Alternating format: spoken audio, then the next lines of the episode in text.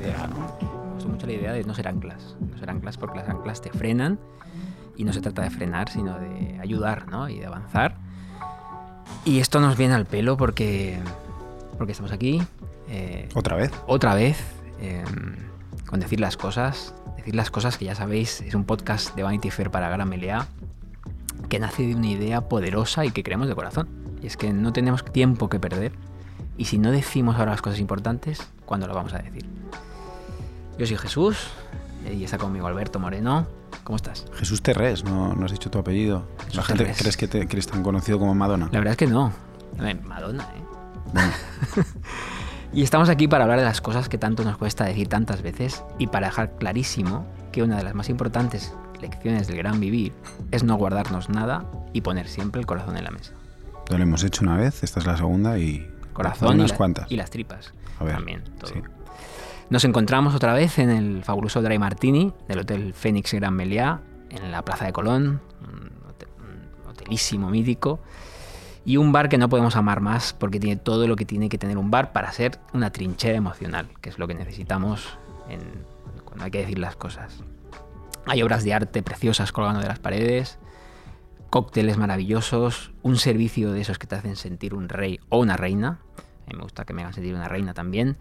Y sillones que son divanes para conversaciones como esta. Y es que aquí es más fácil decir las cosas. Sí, sí. Hablando de nuestro primer decir las cosas, De nuestro piloto. de nuestro piloto, ¿le gustó a tu madre? Bueno, eh, a su manera manchega, inexpresiva, sí. Le digo, mamá, ¿qué tal te, te- te gustó? ¿Te gustó esto que contamos? Se lo mandé, le mandé un audio justo antes de que se emitiera.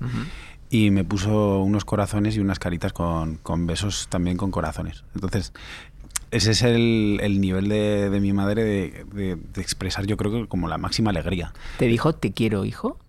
No, no, no, no. Pero se deja abrazar más desde entonces. El otro día, de hecho, creo que partió un abrazo de ella. Y, y ya con eso lo doy por amortizado. O sea, el- hagamos el número de podcast que sea, ya mi madre me abraza un poquito más. Es momentazo del año. Y bueno, de, de paso aprovechar, yo creo que ahí estamos. eh, antes de empezar con el tema de hoy, que es un temazo, tema complicado, y por eso lo traemos, eh, agradecer todo el cariño de, de, de oyentes, de amigos, de amigas, de personas que nos han dicho que se han emocionado, que les ha gustado mucho, que eh, a mí una de las cosas, no sé qué opinarás tú, que más feliz me ha hecho es eh, oyentes que, que, que les pasaba un poquito lo mismo y me han dicho, gracias a vuestra charla, pues le he vuelto a decir a te quiero a, mi mamá o a mi papá. Y joder, decía, solo por eso.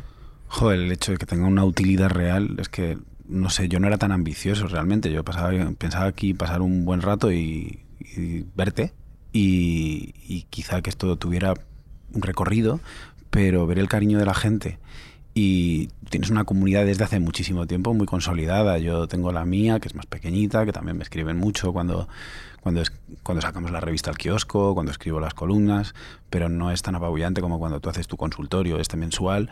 Y yo he visto no solo que te dicen cómo me ha gustado o cómo me he sentido de partícipe, sino que te escriben verdaderos párrafos larguísimos que además tienes el compromiso de decir, si tú has perdido 20, no ha perdido, si no has invertido 20 minutos en decirme cómo te ha hecho sentir, a mí no me vale con ponerte ahora un emoticono. O sea, te tengo que, te tengo que decir, eh, pues sí, mira, lo hice por esto, por esto y por esto, y me emociona que te haya pasado esto así.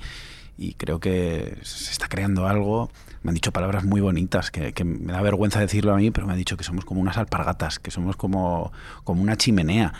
Y con eso nos tenemos que inventar un, un jingle. O Sí, a mí hubo, me, me gustó hay mucho. Que, hay, que, hay que intentar Me, gust- me gustó mucho lo, ser fuertes ahí. lo de la chimenea. Lo que pasa es que, claro, con ahí el verano, que, es, que fue de Gaby, por cierto, y también el, el concepto de sofá, de sofá calentito y mullidito, de estar así recogidito en el sofá. Y, y esta cosa del, del oyente, existía la persona que se, que se asomaba a la ventana, como James Stewart, pero el, el oyente Guayer. Como que se cuela en esta mesa y, y de repente dice, ah, esto yo me lo puedo aplicar porque me pasa a mí también. Y no sé, ese era un Es poco el objetivo, ¿no? Es un poco eso. Y no nos importa y está, es- está- Nada importa. Nada importa, casi nada importa. Hay que sonreír por eso.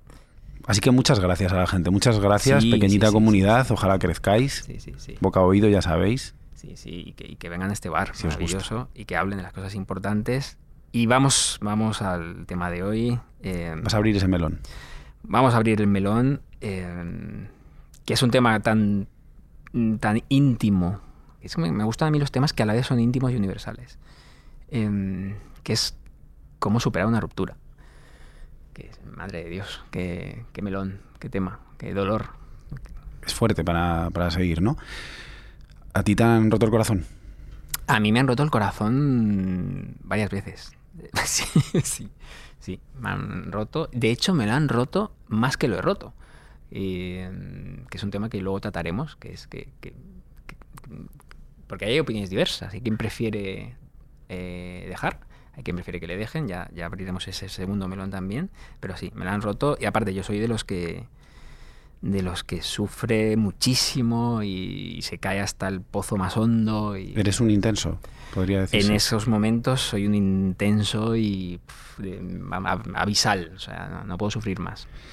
Yo creo que te- es el momento de avisar quién es nuestra invitada, Sí. porque es que esto no lo vamos a hacer solos. No. Es que mm, cuando hablamos de este tema, yo tengo una amiga, eh, a partir de hoy será tuya, espero, eh, que he colaborado con ella desde hace muchos años, desde que llegué a Vanity Fair, es una de las personas que, que tuve la suerte de conocer y que he tenido la suerte de frecuentar mucho y que la puedo considerar muy amiga. Y le dije, Ágata Ruiz de la Parada, ¿te apetece venir con nosotros hablar de este tema? ¿Te apetece que te hagamos una entrevista? ¿Te apetece meterte en este diván con nosotros? Buenos días, Ágata, ¿cómo estás? Muy bien, Alberto. Tú sabes que yo me meto en todos los divanes que tú me pidas. O sea, tú sabes que solo me tienes que decir a qué hora y yo voy a estar siempre ahí. Qué bonita declaración de amistad. No, pues que además él sabe que es verdad. Yo hay muchos días que tengo dudas editoriales, existenciales, eh, lo que sea. Tengo, eh, no sé, me- se me ocurre una idea, pero necesito mejorarla. Y le digo, Ágata, ¿cómo tienes para tomar un café? Y me dice, vente a casa y comemos. Y esto me lo hace Y casi ya- y siempre. ya está. Y entonces voy, arreglamos la vida, eh, nos tomamos una copa de vino, mm, me da de comer, Por me voy con la me vida acaba, de, solucionada y me acaba de me venir a la cabeza una idea para una portada tuya. Pero esto lo vamos a decir off the record, Sí. que, que luego la gente sí, no, no, te lo voy a escribir ahí. en no el- se sorprende en el kiosco, fenomenal. Ahora te doy un papelito Sí. y una servilleta. Bienvenida, Ágata. ¿A ti te han roto el corazón alguna vez? Bueno, estamos hablando de la ruptura, Sí. que es distinto de romper del corazón. Es verdad. Yo creo, que son, yo creo que son dos temas. Ah, Un bueno. tema es la ruptura Es y verdad. otro tema es el romper el corazón. ¿Por dónde quieres que empecemos? Entonces yo creo que una ruptura es eh, una cosa que lleva muchos años Hmm. y que tontamente eh, me, ha, me ha encantado un libro que trae tu amigo, Sí. un, un libro que lo acabo, lo voy a encargar ya, ya lo he encargado por, por internet, de uno que se llama Frederick Beder y se llama El amor dura tres años. Sí. Es verdad que decían que duraba siete años antes. Entonces, mi gran teoría es que si nos enseñaran desde pequeños que el amor dura, por ejemplo, siete años, podemos decir tres, pero vamos a decir siete. Y entonces, si tú duras ocho, pues ya dura un año de más. Si tú duras 18, has durado 10 años de más. Si duras 6, has durado un año de menos. Pero si a ti te dicen que el amor es para toda la vida, siempre lo vas a pasar, casi siempre lo vas a pasar fatal, porque es una cosa muy excepcional que el amor sea para toda la vida. ¿Tú sigues pensando en ese amor? Vamos a ver, yo, ten- yo vengo de unas circunstancias un poco distintas porque mis padres se separaron en una época en la que separarse no era como ahora, que es mucho más raro encontrar a gente no separada que gente separada. Entonces fue muy mm, bastante violento toda la, toda Claro. la- vivir toda esa separación. Y eso me llevó a mí a la idea de intentar no separarme. Y no solo eso, sino que todas mis amigas cuando venían y me decían, Ágata, me voy a separar, yo decía, no, mira, no te separes, porque... Y, y luego pensaba, digo, pero yo seré borrica todo lo que a todas las amigas que les he dicho esto. Y ahora les digo, te lo vas a pasar como en tu Sepárate, vida. por Dios. No, es que no- te lo vas a pasar que no te lo vas a creer. Hay una diferencia quizá, em, o por lo menos yo la, yo la hago mucho. Separarte cuando tienes una relación que no ha pasado por el altar em, parece como menos traumático. Yo, yo pasé por el altar y luego rompí ese contrato, que sí, ahí hay alguien que te dice esto es para toda la vida. Y luego una relación, tú no estuviste, tú no estuviste casada durante 30 años, ¿verdad, Gata? Y, y eso ha pasado a mucha gente que yo conozco que no han, han vivido no casados y se han casado o se han comprado una casa, inmediatamente se han divorciado. Pero es que eso es. ¿Ah, sí? Es que eso es que no falla jamás. O sea, imagínate, pues, pero mucha gente, José Luis Gómez, mucha gente he conocido en mi vida, mucha, mucha, mucha, que han vivido juntos, de repente, por no se sabe qué chorrada, se han decidido casarse y ha sido cuestión ya de, de horas. Si lleváis viviendo juntos muchos años, no os caséis. Es como un Claro. aprendizaje de... Eso es verdad. No Casarse compréis. es una muy mala idea. No tengáis hijos para solucionarlo. No compréis una casa. Hombre, una, una hipoteca o un hijo. No, pero hay gente que se hace una casa muy bonita. Por ejemplo, yo, es más, conozco a una gente, un matrimonio, que ya se estaban sepa- separando, separados, y había habido una crisis monumental, y en ese momento se compran y se hacen una casa en Ibiza, súper por encima de sus posibilidades. Además, Y eso es sufrir por sufrir, ¿no? Ya. Yo creo. Entonces, a mí que me enseñó lo de lo de mi madre, que no era solo mi madre, sino una tía mía, por ejemplo, se llama tía Carmen, que es fantástica. Eh, tía Carmen se separó hace, vamos a poner por caso, 50 años. Y todos los días de su vida tiene presente eso. ¿en serio? Sí, sí, porque antiguamente era así. Entonces, como yo eso lo he vivido muy intensamente, a mí cuando me pasó lo de la ruptura dije, uff, tenía muchos ejemplos cercanos que me ayudaron muchísimo a, a lo que no tenía yo que hacer. Y eh, yo tuve una, un consejo, yo, yo pensé una cosa que se la acabo de decir el lunes a una amiga mía que se acaba de separar o que se está separando. Yo tengo una amiga que se llama Isabel Alonso, que es mi mejor amiga, que es médico. Su, pa- eh, su hermano es un jesuita, un jesuita súper importante. Ella se divorció, ella es ginecóloga, ella es la bomba, lista, buena, alucinante. Entonces yo pensé, en un momento de estos más vale no hacer tonterías. Entonces yo voy a hacer todo lo que me diga Isabel, que es la persona más buena que conozco. Qué inteligente. Y entonces no dejé durante bastante tiempo no pensé nada. En sus manos estaba Eso tu vida. ¿no? Yo, yo sabí- yo me fiaba de ella a totalmente.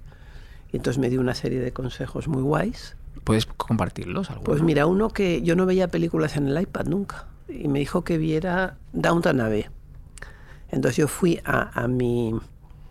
Yo fui a mi informático y le dije, oye, me tienes que poner aquí Downton Abbey. Y me lo... Y, ent- y entonces eh, eh, eh, lo estuve viendo todo el rato hasta que fui a Dubai que me dieron un premio de no sé qué.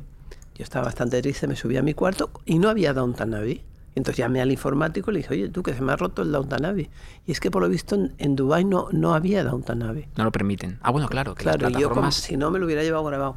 Y entonces eso me ayudó muchísimo. Luego, por supuesto, me dijo un orfidal todas las noches. Muy bien.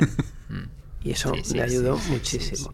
Sagrado. Y, y- y bueno, y luego ya me explicó un poco cómo eran las fases.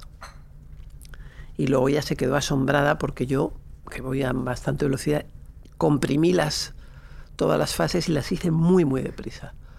Pero yo inmediatamente me di cuenta que yo no quería que me pasara ni como a mi tía Carmen, ni, Ni como a mi madre, ni como a esta amiga de Ibiza, ni como... Hay una frase en este libro que lo estaba repasando antes, El amor dura tres años, que, que- que es, que es interesante. Yo creo que habla más de la parte química, ¿no? Sí. de, de este deseo que tenemos cuando conocemos a alguien, que hay como un deseo físico de piel, Hasta que mueren las mariposas. hasta No. que muere las- el dolorcillo de, de esas mariposas en el estómago. Y hay una frase que comenta y, y que yo hablo mucho con mi terapeuta, que es que de alguna manera estamos condenados a, y- y a repetir los aciertos y errores de nuestros padres. Aunque, y aunque vayamos hacia el lado contrario, terminamos un poco eh. Bueno, pero yo lo que considero a estas alturas del partido un gran éxito es que yo he estado más de 30 años, con lo cual esos siete pues hubiera sido un éxito tremendo. Entonces yo creo que si lo- cambiáramos este planteamiento, la gente sufriría mucho menos. Y veríamos cada año además como un regalo. Como un regalo. Que es que es- Imagínate, es y el que esté ya para siempre, pues, pues oye, que es que se, se ha ganado el... Es un consejazo. Claro, Rabata. sí, es un buen consejo. Habla- hablando de, de este razonamiento químico y, y también un poco de leyendas urbanas, eh, yo no sé qué, qué base científica puede tener esto, pero lo he escuchado muchísimas veces y lo he leído también. Dicen que para superar una ruptura es la cuarta parte del tiempo que te ha durado la relación. Entonces, en tu caso, deberían ser siete años y medio. A ti no te duró tanto. Ah, no, no, no, yo, yo fueron po- poquísimo, la verdad. Yo, pero yo porque es- el tema me lo había estudiado mucho, lo tenía muy claro. Eso da igual, Agata. No, Aunque no, te no. lo estu- la teoría está muy bien, no, pero, luego por está ejemplo, el dolor. tú imagínate un tema que, no, que ya hablaréis otro día y traeréis a otra persona. Pero, por ejemplo, el aborto. Ujú. Si tú tienes una postura muy, muy clara del aborto y te pasa una circunstancia ineludible en la que te- tú tienes que decidir y tú lo tienes verdaderamente claro, pues es una decisión fácil de tomar. Si tú no eres- tienes una empanada en la cabeza muy grande, pues es mucho más difícil. Claro. Entonces, ante el tema del divorcio, yo lo único que me chocó de mí misma, decir, oye, si todas mis amigas están divorciadas, si el 90% de la gente que me cae bien está divorciada, ¿por qué narices yo no había pensado que me iba a divorciar? Es una cosa, digo, pero es que estaba tonta. ¿Y no lo pensaste? No lo pensé. Esto es como cuando yo pensaba que el COVID lo iba a tener todo el mundo menos yo. Había un momento de esto. A mí no me puede pasar porque yo tengo mucho cuidado. Hay inocencia, final- una inocencia bonita ahí, una cierta candidez bonita. De, de- En cambio, yo siempre he pensado que me iba a coger el COVID y no me lo he cogido. Y mira que tú has ido a Saraos, ¿eh? Sí. Yo respecto a lo que has comentado de, de la cuarta parte, ¿no? Que, no sé si tendrá base científica, pero yo en mis, en mis rupturas, em, yo creo que hay un, hay un primer día que yo lo celebro ahora, ahora ya no, espero que no, pero eh, que es, hay un día en el que no piensas en la persona. Por algo, porque haces muchas cosas, por- pueden haber pasado seis meses, un año, cinco años, tres meses, pero hay un día en el que analizas, las- te acuestas y justo antes del orfidal, que yo pienso exactamente lo mismo, eh, y hace pan en mi caso, eh, justo antes de- pi- piensas, no he pensado en la persona en todo el día. Entonces, Yo eso lo veo como cruzar una línea. Ya, pero también el, el tema de la ruptura es que cuando tienes una pareja importante, tan importante como para estar 30 años, lo que es es como un proyecto de vida. Un proyecto de vida en el que entran tus hijos, pero entran, entran tus casas, en mi caso entran mis perros, en mi entran tu, tu casa de verano, tus amigos, tu, tu trabajo, tu- miles de cosas. Entonces un- yo tenía un gran punto de referencia. No es que, desde luego, no tenía mariposas ya, pero tenía un, un punto de referencia. Entonces yo me iba al, al aeropuerto, llamaba, oye, ¿qué tal? Que estoy en el aeropuerto. Llegaba a Nueva York, oye, que he llegado. Llegaba a mi casa. tal.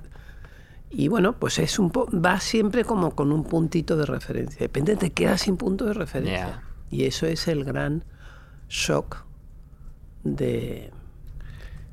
Hay, hay una cosa que me gustaría abrir aquí también este debate y no sé si me pasa a mí solo porque son en este podcast se habla de cosas que no se han hablado nunca o ¿ah, yo no he hablado nunca. Yo cuando me divorcié, yo me divorcié, me casé a los 35, me divorcié a los 38, si no recuerdo mal. Tres años. Y sí, así fue. Y, y- y pensé, sí, esto se cumple. Veis de ver. Te tienes que leer el libro tú también. Veis de ver es Nostradamus del amor. Eh, yo pensé que lo mejor estaba por venir siempre. Porque si yo tenía 38 años, de vida útil me quedaba por lo menos la otra mitad si tenía suerte. Entonces digo, pero si ya me he casado, si ya se supone que he hecho la mayor demostración de amor o, o- o he hecho un contrato que se supone que es eh, eterno, y digo, no, no, si esto no era, tendrá que venir después. Y yo no sé si eso, cuanto más tiempo pasa, tú te separaste después que yo, ¿a ti te pasaba que dijiste, yo voy a ser más feliz de lo que alguna vez fui? Bueno, es que lo he sido. Enhorabuena. Lo he, he sido mucho más feliz porque yo creo que cuando eres joven y tienes un amor, siempre pues tienes el problema de los hijos, de, digamos, una chorrada, pero el dinero. No, no, es una chorrada. Ya, ya, bueno, pero que, chorrada. te- que, que tienes cosas así como... No, y en cambio, en este momento de la vida yo no necesito nada más que divertirme. Ser feliz. Que divertirme, punto. Y no necesito ni hijos, ni casa, ni trabajo, ni reconocimiento, ni no necesito nada, absolutamente Mm. nada. Por lo tanto, es un amor mucho más puro. Es un amor totalmente No, y, ca- y cada momento más valioso, ¿no? Probablemente. Y más divertido, o sea, es mucho más divertido. De no necesitar al otro, ¿no? Porque esto que se habla siempre en la, en- la autoayuda y en las tazas de Mr. Wonderful de para poder querer al otro tienes que quererte tú. En el momento en el que ya no necesitas esa identidad con la otra persona, cuando tú estás curado, ahí es cuando yo me he demostrado que mi soltería puede ser muy útil incluso para querer mucho mejor a los otros. Es decir, eh, si no está este factor de necesidad eh, imperiosa, de necesito que me completen, necesito a alguien con quien ver las películas de Netflix por la noche, ahí tú eres cuando decides eh, con esta persona sí, con esta persona no, duración determinada. me acuerdo que una de las rupturas más grandes de mi vida tuvo que ver con un momento muy, muy crítico. Estaban pasando cosas muy, muy terribles en mi, en mi casa y, además me, sobrevino una ruptura monstruosa. Y me dijo mi madre, eh, ¿cómo estás? Lo estás llevando fatal. Había sido una relación de nueve meses muy bonita. Eh, y además lo, lo, dejé en el, en el clímax. Yo estaba enamorado y en aquel momento pues ella dejó de estarlo y dije, bueno, no estoy mal. Digo, te conozco gente que lleva casada 20 años, que creo que han tenido menos fuegos artificiales de los que yo he tenido y lo considero algo de una duración determinada. Y a lo mejor mi vida no es un proyecto como el que tú tenías con papá. A lo mejor mi vida es la suma de muchas de estas cositas. Nueve meses, nueve meses, cuatro años. Y a partir de ahí eso me, me sanó mucho la cabeza porque ya no es una sucesión de fracasos. Algunas veces me cansaré yo antes, otras veces se cansará la otra persona, pero compartimentalizar el amor me hizo darme cuenta de que no todo tiene que ser un fracaso si no dura para siempre. Una cosa para mí fundamental, otro consejo fundamental para la ruptura es tener amigas. Claro. Entonces, las amigas las tienes que cuidar toda tu vida porque en el momento de la ruptura las amigas son lo más importante. A la semanita siguiente ya empiezan a entrar algún amigo, pero el primer momento tú necesitas que tus amigas te recojan. Entonces tienes que mimar a tus amigas siempre, durante todos los años y tal, porque va a haber ese momento en el que es fundamental tener una o varias amigas. Yo creo que fíjate, y, quiero, quiero porque, es verdad, y, leyendo, preparando la charla y, leyendo un poco de literatura y películas sobre rupturas y el amor, hay como una idealización un poco chorra, en mi opinión, del amor adolescente, de cuando tienes 20 años, y como que ese es el verdadero amor, porque como se siente entonces, no se sienten las cosas.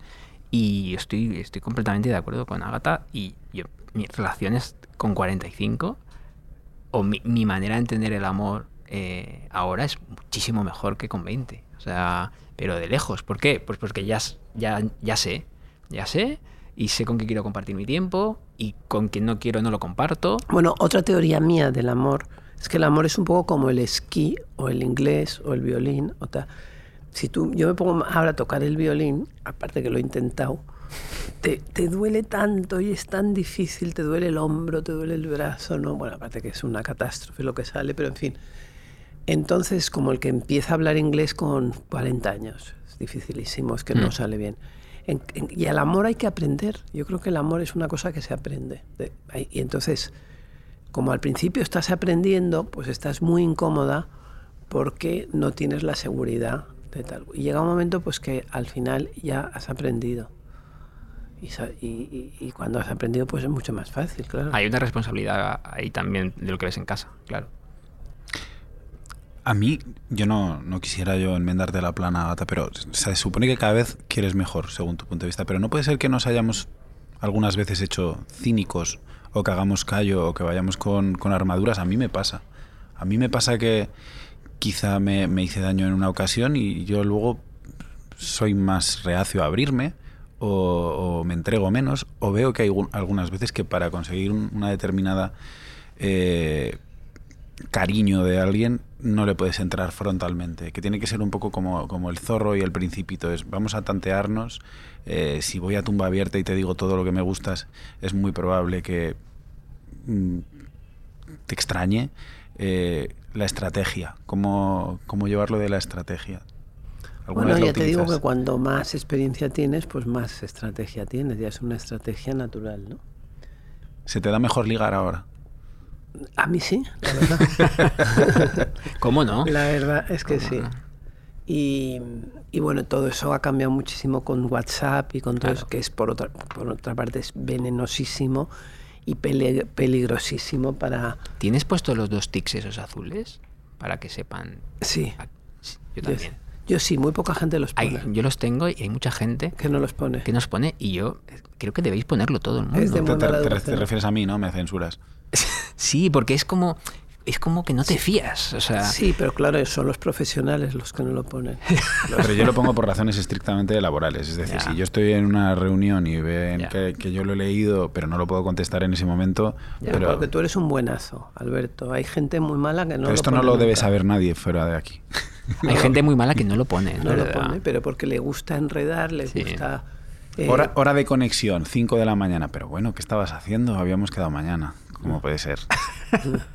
es verdad que genera mucha paranoia, pero bueno, al final de lo que se trata, y, y yo no quiero aquí enarbolar ninguna bandera del hipismo, es cada uno debería hacer un poco lo que le dé la gana y luego que la gente se encuentre y que establezcan sus propios pactos, ¿no? Yo era muy del amor cortés, muy del amor romántico y del para siempre y de y de juntos a todos lados y ahora mismo a lo mejor eso se está relajando un poco. Y Pero lo que está claro es que cuando hay una ruptura hay que ayudar a la gente. O sea, Sí. es, yo, yo siempre me he intentado volcar en ese momento, porque como el momento de la ruptura, sobre todo si- cuanto más profunda es la ruptura, es un momento de máxima sensibilidad. Mm. Entonces, el que te ha mirado mal, o te ha dicho una frase patosa, o, te ha o Te- no ha te estado destro- bien, te destroza. te acuerdas el resto de tu vida. Y en cambio yo sí, eh, con que te llamen y te digan, oye, eh, que, que nada, que te quiero mucho, que si necesitas, que cualquier cosa, eso también te acuerdas el Mm. resto de tu vida.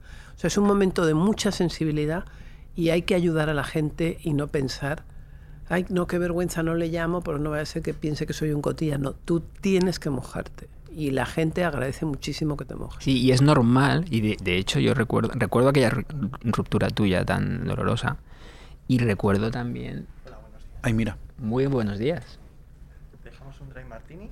perfecto. Mira, será para mí, gracias. Caray, niños, ¿cómo os lo montáis? Eh? Cuando- Sí. Es que hay que ayudar a decir las cosas. Sí, yo es que he oído hablar muchísimo de este sitio y he venido mucho menos de lo que debería. Por aquí, Que nos mucho aquí. ¿Qué es, tu- qué es lo que tú has pedido? Old fashion, Old fashion. que tiene un... De naranja, un poquito de azúcar, angostura y whisky puro. Caray. Sí. con una guinda marrasquino. Mirad qué buena soy yo que he pedido agua. Pues muchas gracias. Muchísimas gracias. Se va a oír a lo mejor ruido de agua en el micrófono. No son efectos Qué especiales. maravilla esos ruidines, me encantan. Qué bien, porque voy a intentar que mi agua me sepa como vuestros dry martinis y old fashion y todo esto. Yo, yo recuerdo que, que- y lo comentamos en el- la primera charla, que nuestra... Porque las, fa- las amistades también tienen fases de, de profundidad, igual que las relaciones, y una amistad es una relación, que nuestra la- amistad, la de Alberto y mía, eh, se, consolidó absolutamente en una ruptura. Se consolidó en una ruptura porque eh, precisamente con, con este divorcio eh, podía haberlo convalidado con un psicólogo, podía haberme ido a hacer la terapia que yo la bendigo absolutamente y algunas veces me he embarcado en alguna, pero yo lo que necesitaba era lamerme las heridas y lo mismo que tú dices de tu amiga Isabel o de, toda tu playa de amigas, yo llamé a Jesús y le dije, me ha pasado esto. Y además es definitivo y además no tiene marcha atrás y, y no hay negociación posible. Va adelante, estamos los dos de acuerdo, acabaremos amigos seguro, pero, pero me ha pasado esto. Me tengo que ir con mi amigo y nos fuimos a pasar un fin de semana de charlarlo hasta el agotamiento. Hay muchas veces que puedes caer en la en- en entrar en bucle, en decir las mismas cosas, en buscarle explicaciones. A veces no las tiene. A veces es tan fácil como que un día te querías, al día siguiente te puedes seguir queriendo, pero ya no quieres seguir en ese proyecto, o te dejas de querer, no pasa nada y no se acaba el mundo. Pero esa catarsis eh, y compartir eh, espacio con alguien que, que te fue útil, que te dio buenos consejos o que simplemente estuvo a tu lado para, para escucharte, para atenderte, muchas veces eso sana eh, y, y- y fortalece las, las relaciones. Claro, es que es lo mismo que el psiquiatra, solo que es un amigo. Y, y- y es, un, es un regalazo No, que y, te y hace. que son compatibles, el psiquiatra, el psicólogo, el terapeuta y el amigo. Y Bueno, yo tengo tantas amigas que gracias a Dios, aunque me hubiera divertido, no he tenido que ir al psiquiatra. Te- me hubiera divertido ir, ¿eh? Pero porque yo soy muy de Woody Allen y de, de esa época de Woody Allen. Vamos a aprovechar para brindar, por Dios. Vamos a- Eh, vamos Yo no brindo porque no tengo... ya que estamos, Vamos a brindar porque estamos ahora todos un poquito bien, ¿no? estamos eh, felices tratando un tema complicado. Eh, en el Dry Martini, que ya sabéis que nos vuelve locos del, del Hotel Fénix Gran Meliá, tratando las lecciones del gran vivir. Y para vivir bien, entre comillas, eh, que es un concepto al que queremos darle la vuelta, porque siempre se asocia a vivir bien a estar siempre feliz, y no. Vivir, eh, vivir bien, aprender las lecciones del gran vivir, también es sab- saber que cuando estás mal hay que estar mal. Yo eso lo tengo clarísimo. Que el fin de semana fue un ejemplo perfecto. Y es que. Y es una lección que a mí me ha costado aprender. eh, que yo creo que lo aprendí con la tercera ruptura, que fue, fue la más dolorosa, que es uno no puede saltarse etapas. Eh, puedes, eh, como Agatha, comprimirlas, porque tienes la suerte de tener amigas o amigos que te entienden, una madurez emocional que tú respiras, se te, sale por los ojos, pero no te las puedes saltar. Entonces, yo- yo a veces he cometido el error de querer saltármelas y decir, no, yo estoy bien. Estoy súper bien, no me pasa nada, no tengo que hablarlo con nadie porque estoy bien. Y eso es un error. Hay que, hay que, hay que cruzar el fango porque es que porque si no te estás negando ese dolor y Pero es que la primera cosa de la ruptura es la negación. claro. Ahí está. Las fases- La- todas la- las fases la del duelo, ¿no? La primera fase es la negación. Y yo tuve la suerte de que me duró poquísimo. ¿Cuánto? Muy poco, muy poco. muy poco. Pero la, la negación tiene que ver en tu caso, y, y esto es uno de los temas vertebrales, yo creo que deberíamos tratar. La negación tiene que ver con la reconquista, es decir, No. ¿no? Yo, eh, una cosa que yo tuve la suerte, y en, en mi caso personal, de en mi gran ruptura, es eh, que nunca, ni por un segundo, pensé en volver atrás. No. Nunca. Nunca, ni, ni por el más mínimo de los segundos. Me di cuenta, y eso no sé cómo fue, que era una cosa, porque no fue nada violento, fue una cosa, que era una cosa importante y que era una cosa definitiva. Y nunca pensé, ay, lo podría reconquistar, no sé qué. Vino eh, Yolanda Sacristán y me dijo, ay, pero como no luchaste por esto, como no hice, me dijo una ordinariedad muy grande. Y desde luego es lo que menos, lo último que yo hubiera querido. No quise para nada luchar por esa relación, porque sabía que eso lo único que te lleva es a un sufrimiento morrocotudo. O sea, lo ya vamos a pasar a la segunda fase. Es súper guay porque son muy duras las fases, No. pero si ya te estancas en la primera, que conozco gente que se ha estancado hasta 40 años, En la negación. en la negación o, o en el querer reconquistar, o en el, no, mira, esto está muy bien, hay que saber que ha estado muy bien, que estás sola y tal. Y, Tam- y tam- ahí tus amigas. También es que hay en la negación, yo creo, eh, que hay personas muy pesadas. Y luego hay gente otro que, lado. que, que le da- que le- que es bastante mentirosilla o que no cuenta sus sentimientos. Y yo, como ya te digo, que no he tenido psiquiatra nunca, yo se lo cuento a cualquiera, a lo mejor a un señor que he conocido al lado, que está una señora que está en el autobús al lado mío. Y, y luego lo bueno de eso es que se te olvida.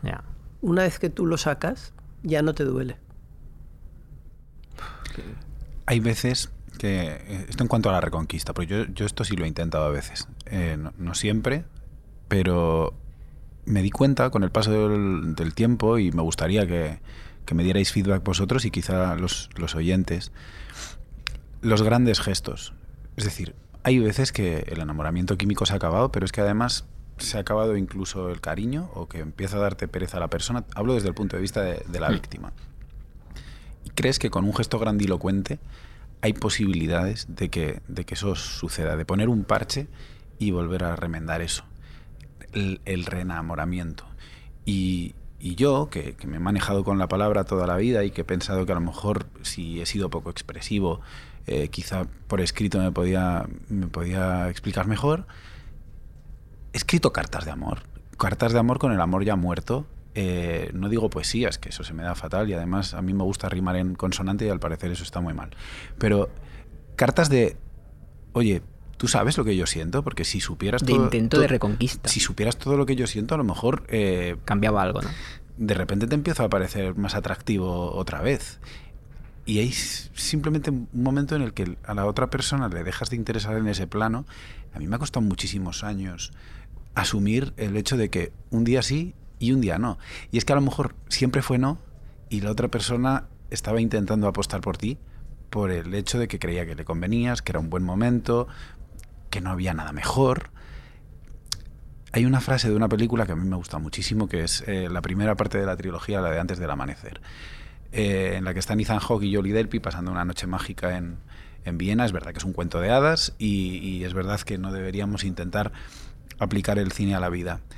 Pero están jugando al pinball en su noche perfecta y se ponen a discutir de, ¿echas de menos a, a tu novio? Muy poco, eh, aquel que dejaste. Y cuando te han roto el corazón a ti, tienes que razonar que igual de poco te echa de menos esa persona a ti. Y eso es una catarsis extraordinaria, porque en el momento en el que sabes que no eres valorado, que no eres apreciado, dices, en realidad quiero estar con esta persona. A mí eso me ha servido de bálsamo casi todas las veces. Y yo no sé si hay alguna palabra que, que puede mejorar las cosas, pero es que si esa persona no está por la labor, quizá lo que hay que hacer es el punto y aparte y, y buscar otra cosa o, o quedarte solo, que también se está muy bien. Sí, pero qué difícil, porque cuando tú eres el amigo o la amiga que está curando o que está viendo el big picture, ¿no? Y estás viendo claramente y tú conoces, sueles conocer a la, pareja que ha dejado eh, y tú lo ves y tú le puedes decir claramente que no, que esto está roto y que ya no hay interés, pues porque hay otra persona o no, pero es humano. eh, entiendo la tu catarsis de ser consciente de que de que le has dejado de importar. Y es- esa certeza es dolorosísima. Y entonces yo creo que es humano no poder comprar, no poder comprar eso. O sea, es, es, es la fase de negación. Es decir, es que, ¿cómo va a ser? Si es que éramos una familia. Y, y- y m- me ha gustado mucho el, eh, el concepto de acompañante. O sea, de que independientemente de que haya pasado ya las mariposas. Y luego que- también hay una cosa muy importante, es basarte mucho en lo negativo. O sea, tú tienes que cambiar los pensamientos, intentar pensamientos negativos, porque esos pensamientos negativos te ayudan a ti. Porque si empiezas a decir, ay, qué bien lo pasamos, ay, que no sé qué, ay, fíjate tú ese día que no sé qué. No, tú tienes que decir, menudo cabrón, hijo de puta, tal. Esto a lo mejor hay que censurarlo para que nos dejen publicar el podcast. Ojalá y, no. Y, eso te ayuda una barbaridad. Y pensar lo peor que te haya hecho, lo peor. Y pensar todo lo malo. Y entonces, Es que la memoria es muy cerda y, y durante una etapa solo te recuerdas de lo los, bueno, no, no, por de lo los bueno. Pero momentos eso bonitos. tiene que ser. Y en el acto empezar, que viene lo bueno fuera. Lo bueno fuera. ¿Tú prefieres dejar o que te dejen? Yo la verdad que lo encuentro muy desagradable, las dos cosas lo encuentro horrible, sí. He intentado mucho luchar porque no pasaran esas cosas, pero me he dado cuenta que pasan y es una tontería luchar por una cosa que casi seguro que va a pasar, ¿no? Ya. Has contestado como un político, ¿eh? Sí, no, has moja- no te has mojado. Ah. Yo, yo prefiero dejar, ¿eh? Porque dicen que te quita culpa lo de que te dejen, pero se sufre menos, yo creo. O es que yo sufro De- mucho. ¿eh? Yo- depende, depende de cómo sea de importante la relación, ¿no? Si tú dejas una cosa muy gorda, muy grande, muy tal, es que eres bastante cabrito. Ya. Y ahora si dejas una tontería, pues no pasa nada, ¿no? Es que mm, yo prefiero dejar también. Eh, lo siento, pero es, eh, no, no es un lugar para ser, Políticamente incorrecto, quizá. para ser hipócritas, pero es que que te dejen, te deja en el abismo. O sea, te deja. O sea, es como una hostia. O sea, que no no te la nunca te la esperas. O Sí, sea, pero es que hay que estar acostumbrado a que hostias te van a dar por todas partes. ya. En el trabajo, en el no sé qué, en todo. Entonces tú tienes que estar a verlas venir. ¿Dónde viene esta? Ahora, si tú piensas que no te van a... Yo, por ejemplo, eh, cuando era pequeña estaba en mi clase y había niñas mucho más inteligentes que yo. Pero no estaban tan preparadas para las hostias como estoy yo. Y entonces les, digamos que les ha ido peor. Ya. Porque tú tienes que llegar a un sitio y decir, ¿por dónde me va a venir la hostia? ¿Por aquí por ahí? Y eso no quiere decir que no disfrutes de los momentos de felicidad, todo lo contrario. Pero sí, ¿no? Ahí Sí, con- sí, pero que estés preparadito para la hostia. Eso hay que estar siempre, en todo, en un trabajo, en un en, en- en- cualquier relación, en- vamos, en, aquí mismo en este... Imagínate que ahora viene un señor y que le hemos dicho que se calle y, no- y nos pega tres hostias a cada uno. o sea, que- Yo creo que eso también ayuda y, y yo por, por negar la mayor, Alberto, yo creo que nos hace callo. Lo que se hace, eh, o al menos en mi caso, yo no he hecho callo. Dale, dale. Eh, yo sufro muchísimo. Em, pero sí que es cierto eh, que uno aprende justamente eso. O sea, uno aprende a estar alerta y estar alerta no es no estar relajado. Tú puedes ser puedes ser súper feliz, irte de viaje, entrar, salir, estar con tu pareja, ser el hombre o la mujer más feliz del mundo, pero tener como siempre Estar al loro. al y loro. Y saber por dónde, por dónde hay posibilidades de que eso se rompa. Entonces, Exacto. lo que dices, ¿ves?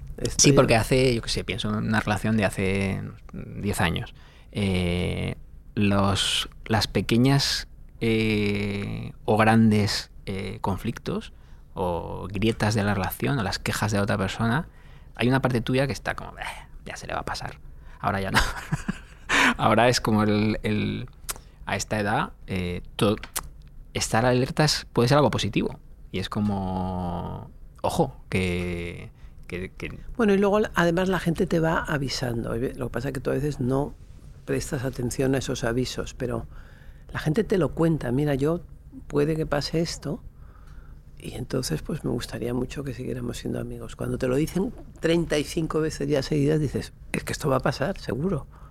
Entonces, si tú no lo quieres ver, pues malo, malo, porque vas a sufrir más. es un talento, Mm. lo has tenido siempre, yo, el, el ver esas cosas. Mm. Porque hay quien vive instalado en el que no lo quiere ver, que no lo quiere ver, que no lo quiere ver, y no lo ve hasta que ya estás en... en- vamos, te has- te has No, pero pegado. tienes que escuchar porque te es un, eh, sabes, es que te lo están diciendo, ¿no? Y entonces tú tienes que decir, ah, bueno, pues vale bien. Pues a lo mejor es verdad. Y aprovecharte de, pa- de seguir pasándolo lo mejor posible e intentar que el día que venga la bofetada sea lo menos, go- te, te duela lo menos posible, ¿no? Pero puede ser porque eso es tan... Yo siempre estoy alerta. yo en, en pareja procuro ser una persona atenta. Eh, quiero, quiero hacer este anuncio aquí sobre mí mismo. Yo soy una persona muy, muy atenta en las estás haciendo un anuncio para Sí, que... sí. para- Eh, quiero, quiero que esto sirva de plataforma para venderme a mí mismo. No. Eh, cuando tú estás en, en una relación y... te estás vendiendo muy bien. Muchas gracias. ¿eh? Muy bien. Tengo a Agatha de Avalista. Eh, es un Tinder est- elegante este. Cuando estás en una relación y, y est- y- y estás atento y, y- y haces porque sea un geranio, porque las relaciones son como las plantas, esto lo he leído en algún sitio también. Una Eh, taza. Da igual a veces. O sea, hay gente que necesita que estén pendiente de ella, hay gente que necesita un poco de espacio y no hay una receta determinada. Sí que es verdad que cuando hay un conflicto constante puedes seguir con eso que te da cañita y te gusta para siempre y luego hay gente que rehuye el conflicto. Yo soy una persona muy de rehuir el conflicto porque procuro ser conciliador. Eh, había una, no sé si lo habréis visto, pero, pero en la icónica serie Friends, eh, Chandler, que cuando estaba saliendo con Mónica, siempre decía, eh, a la mínima discusión, en plan, te has gastado la leche, él pensaba, ¿me vas a dejar? No, no se puede vivir en constante estado de pánico, de lo que se trata. Pues mira, yo creo que al revés. Yo creo que cuando, por ejemplo, en mi gran ruptura, digamos, yo llevaba como 15 años sin pelearme, por ¿En nada. serio? Por nada. Y en cambio, por- ¿y por qué? Porque es que yo evitaba el conflicto. Y en el fondo eso es una señal de que estás profundamente desenamorada. Porque esos que ves, oye, que tú, que el vaso, que la leche, que no, pues sí, pam, pam", y eso es, eso es pasión que acaba con un... Pero si tú no te peleas, es porque, eh, porque ya no estás apasionado, ya no estás enamorado. Yo no quiero ser el aburrido de la mesa, pero un término intermedio, porque... porque Suiza. Suiza. Eh, no, Suiza es demasiado intermedio, pero mm, sí, un poquito de jaleo y de pasión sí, pero eh, tampoco Ya, ya, tanta pero- intensidad. Pero te- ¿qué más te da la leche? Sí, o sea, es que no importa. Entonces, Pero sí que es cierto de que si, si no hay ningún conflicto... Por ejemplo, decir, oye, pues hace mucho calor aquí, entonces yo me voy a ir. a- Pues vete, muy bien, fenomenal. Me parece muy bien. Ya está. O yo no quiero ir a tal sitio, pues tú no te preocupes que yo voy a ir. Y, pero claro, si, ah, pues tú no quieres venir, pues tú ya no me quieres, pues si me quieres, pues tal cual. Entonces, todo eso, en el fondo, es, es- son señales importantes de que eso se ha acabado. ¿Sí? Sí. Tú, Agatha, que has vivido una relación en, en- en tres décadas distintas, porque ha sido una relación larga, la, la que hablas que fue la más grande, ¿tú has visto cómo la gente ha empezado a perder fidelidad o, no sé si de llamarlo valores, pero antes sí que había un- una lealtad más grande o una capacidad de resiliencia? Es decir, la, generación de, mis padres, eh, independientemente de que se encontraran enamorados o no, para ellos eso era un accesorio. Era, bueno, pues es- no estás enamorado, pero tienes un proyecto vital los hay que, como en el diario de Noah, están enamorados todo el rato, Pero tú llegaste a decir en un programa que fuimos los dos juntos de yo tenía una vida muy divertida y llegó un momento en el que nos convirtiéramos en una asociación y éramos un equipo. Y a veces eh, ser equipo eh, es una forma de, de- de- honesta, ¿no? De, de tener un matrimonio o una relación de larga duración. Bueno, es que a mí me parecía una cosa maravillosa porque mis padres no fueron equipo. claro. Mis padres se llevaron fatal desde el primer día y a mí me parecía que ser 30 años un buen equipo era un logro bestial. Totalmente. Bestial. Best- Por eso no entendí y por eso al principio me quedé muy sorprendida de decir, pero ¿qué es lo que ha pasado aquí? En fin, eh, pero ya ahora ya lo he entendido. Bueno, Casi, ¿eh? he tardado cinco años. Una, una cosa que me gustaría plantearos a, a los dos, eh, Agata por ser la invitada, la primera. Sois, no siempre, ¿eh? pero normalmente eres amiga de tus exparejas. ¿Acabas bien? Depende, Depende del daño. Depende, pero depende de- de- del daño, sí, depende del daño. Depende de, de si has dejado o, o te dejan o, o si ha, o si ha sido sucio o... Claro, es que hay que saber, por ejemplo, estábamos hablando de otras personas que avisan y tal y cual.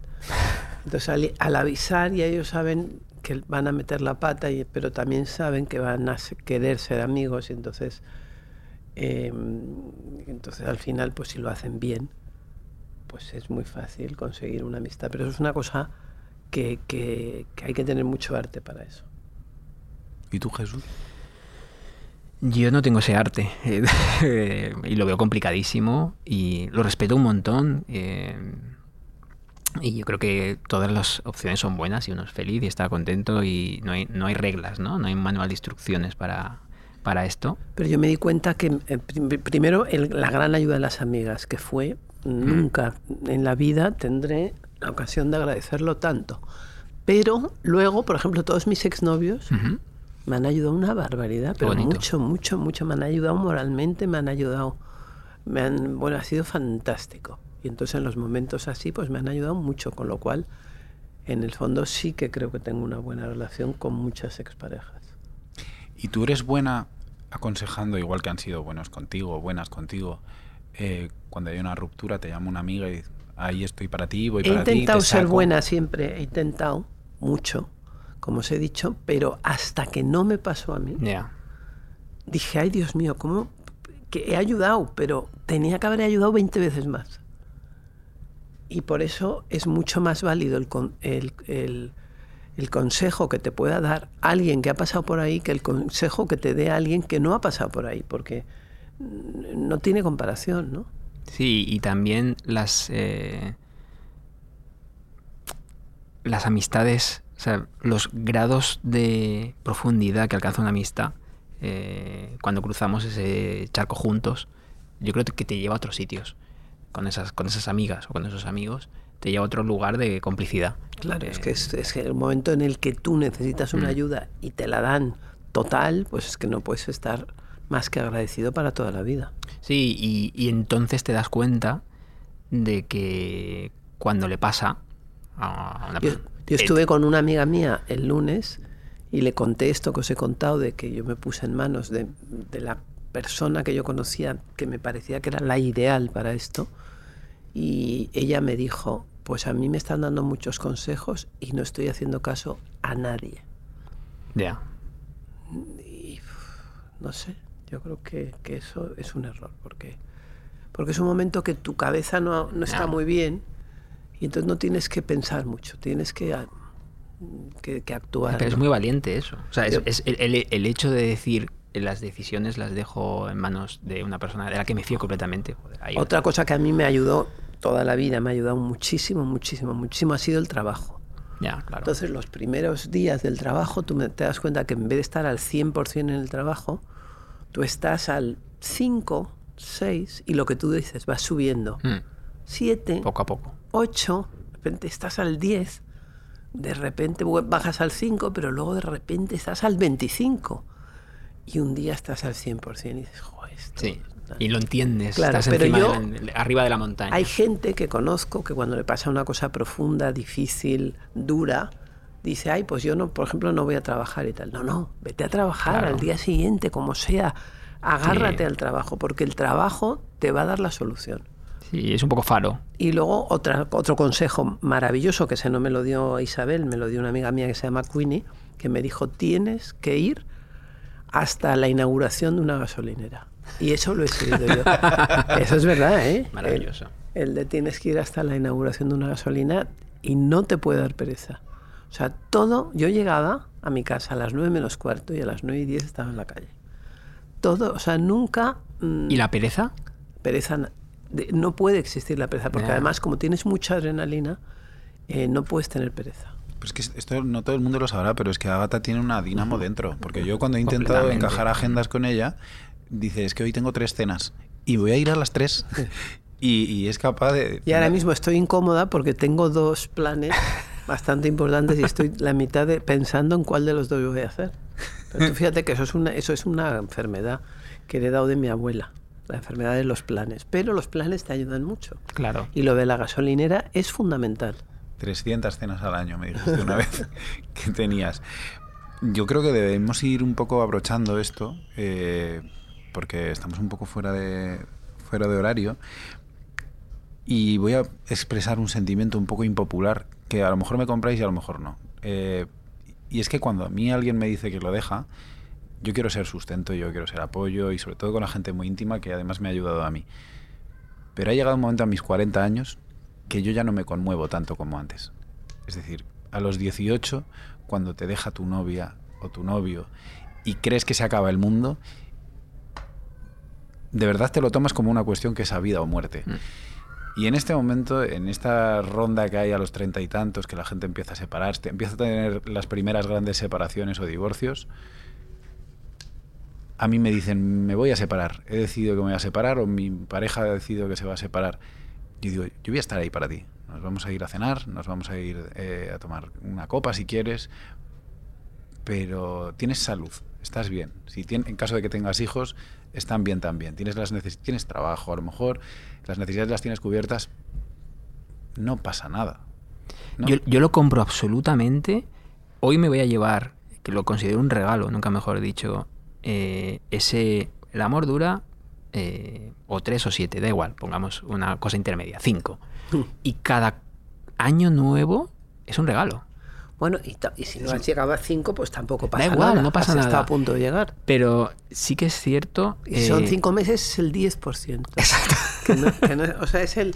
¿Cuánto es? El 2? Y eh, bueno, pues no pasa nada. No pasa nada, ¿qué va a pasar? Pero sí que es cierto que a mí me pasa lo mismo y yo cuando hay una, una persona que quiero muchísimo se está separando justo ahora con, con- con hijos además y, y yo de corazón le digo, vas a pasarlo tremendamente mal, pero llega un momento que vas a estar tremendamente bien y, no es tan grave, entre comillas. Sí que sé que es el final de tu mundo, de alguna manera, pero, pero hay que desmitificar la historia de que es eh, del, del, del forever, del para siempre.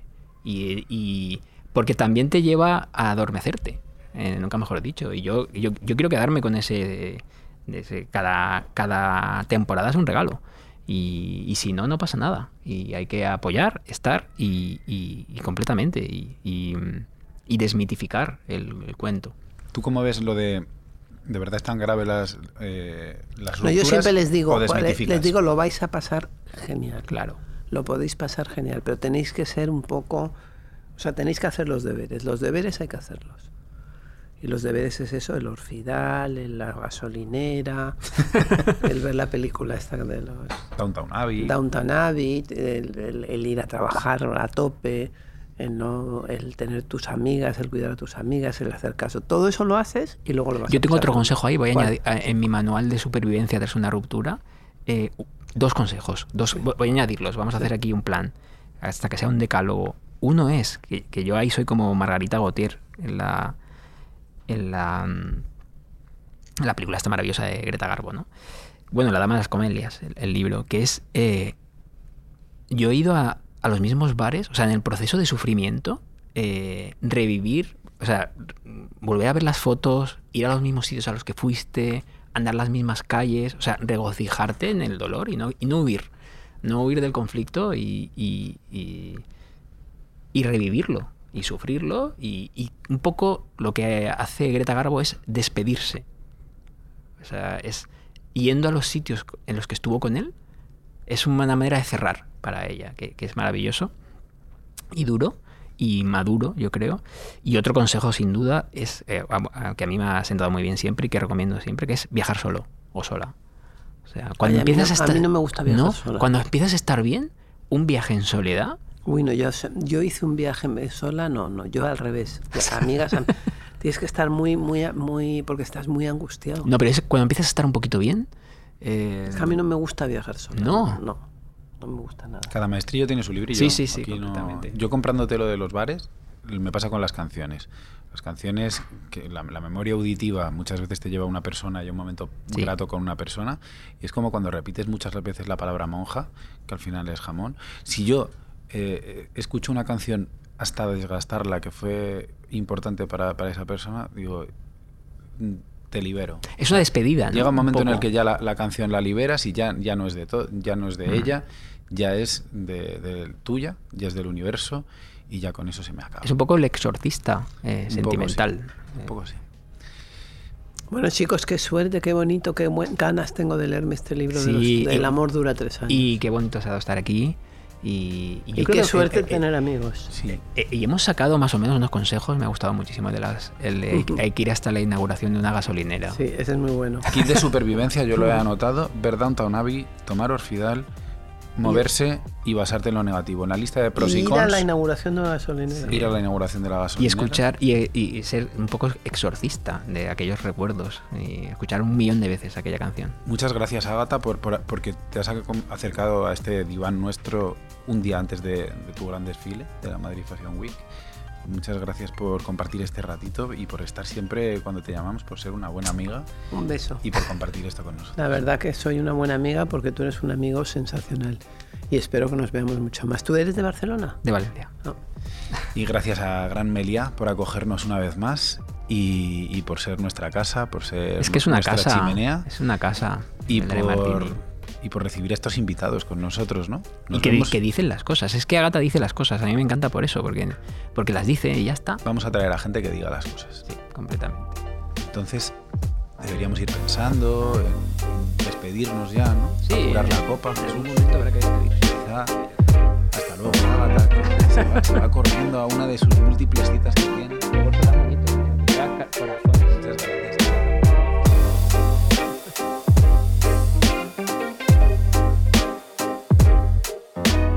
Decir las cosas con Jesús Terrés y Alberto Moreno, un podcast de Gran Meliá by Vanity Fair.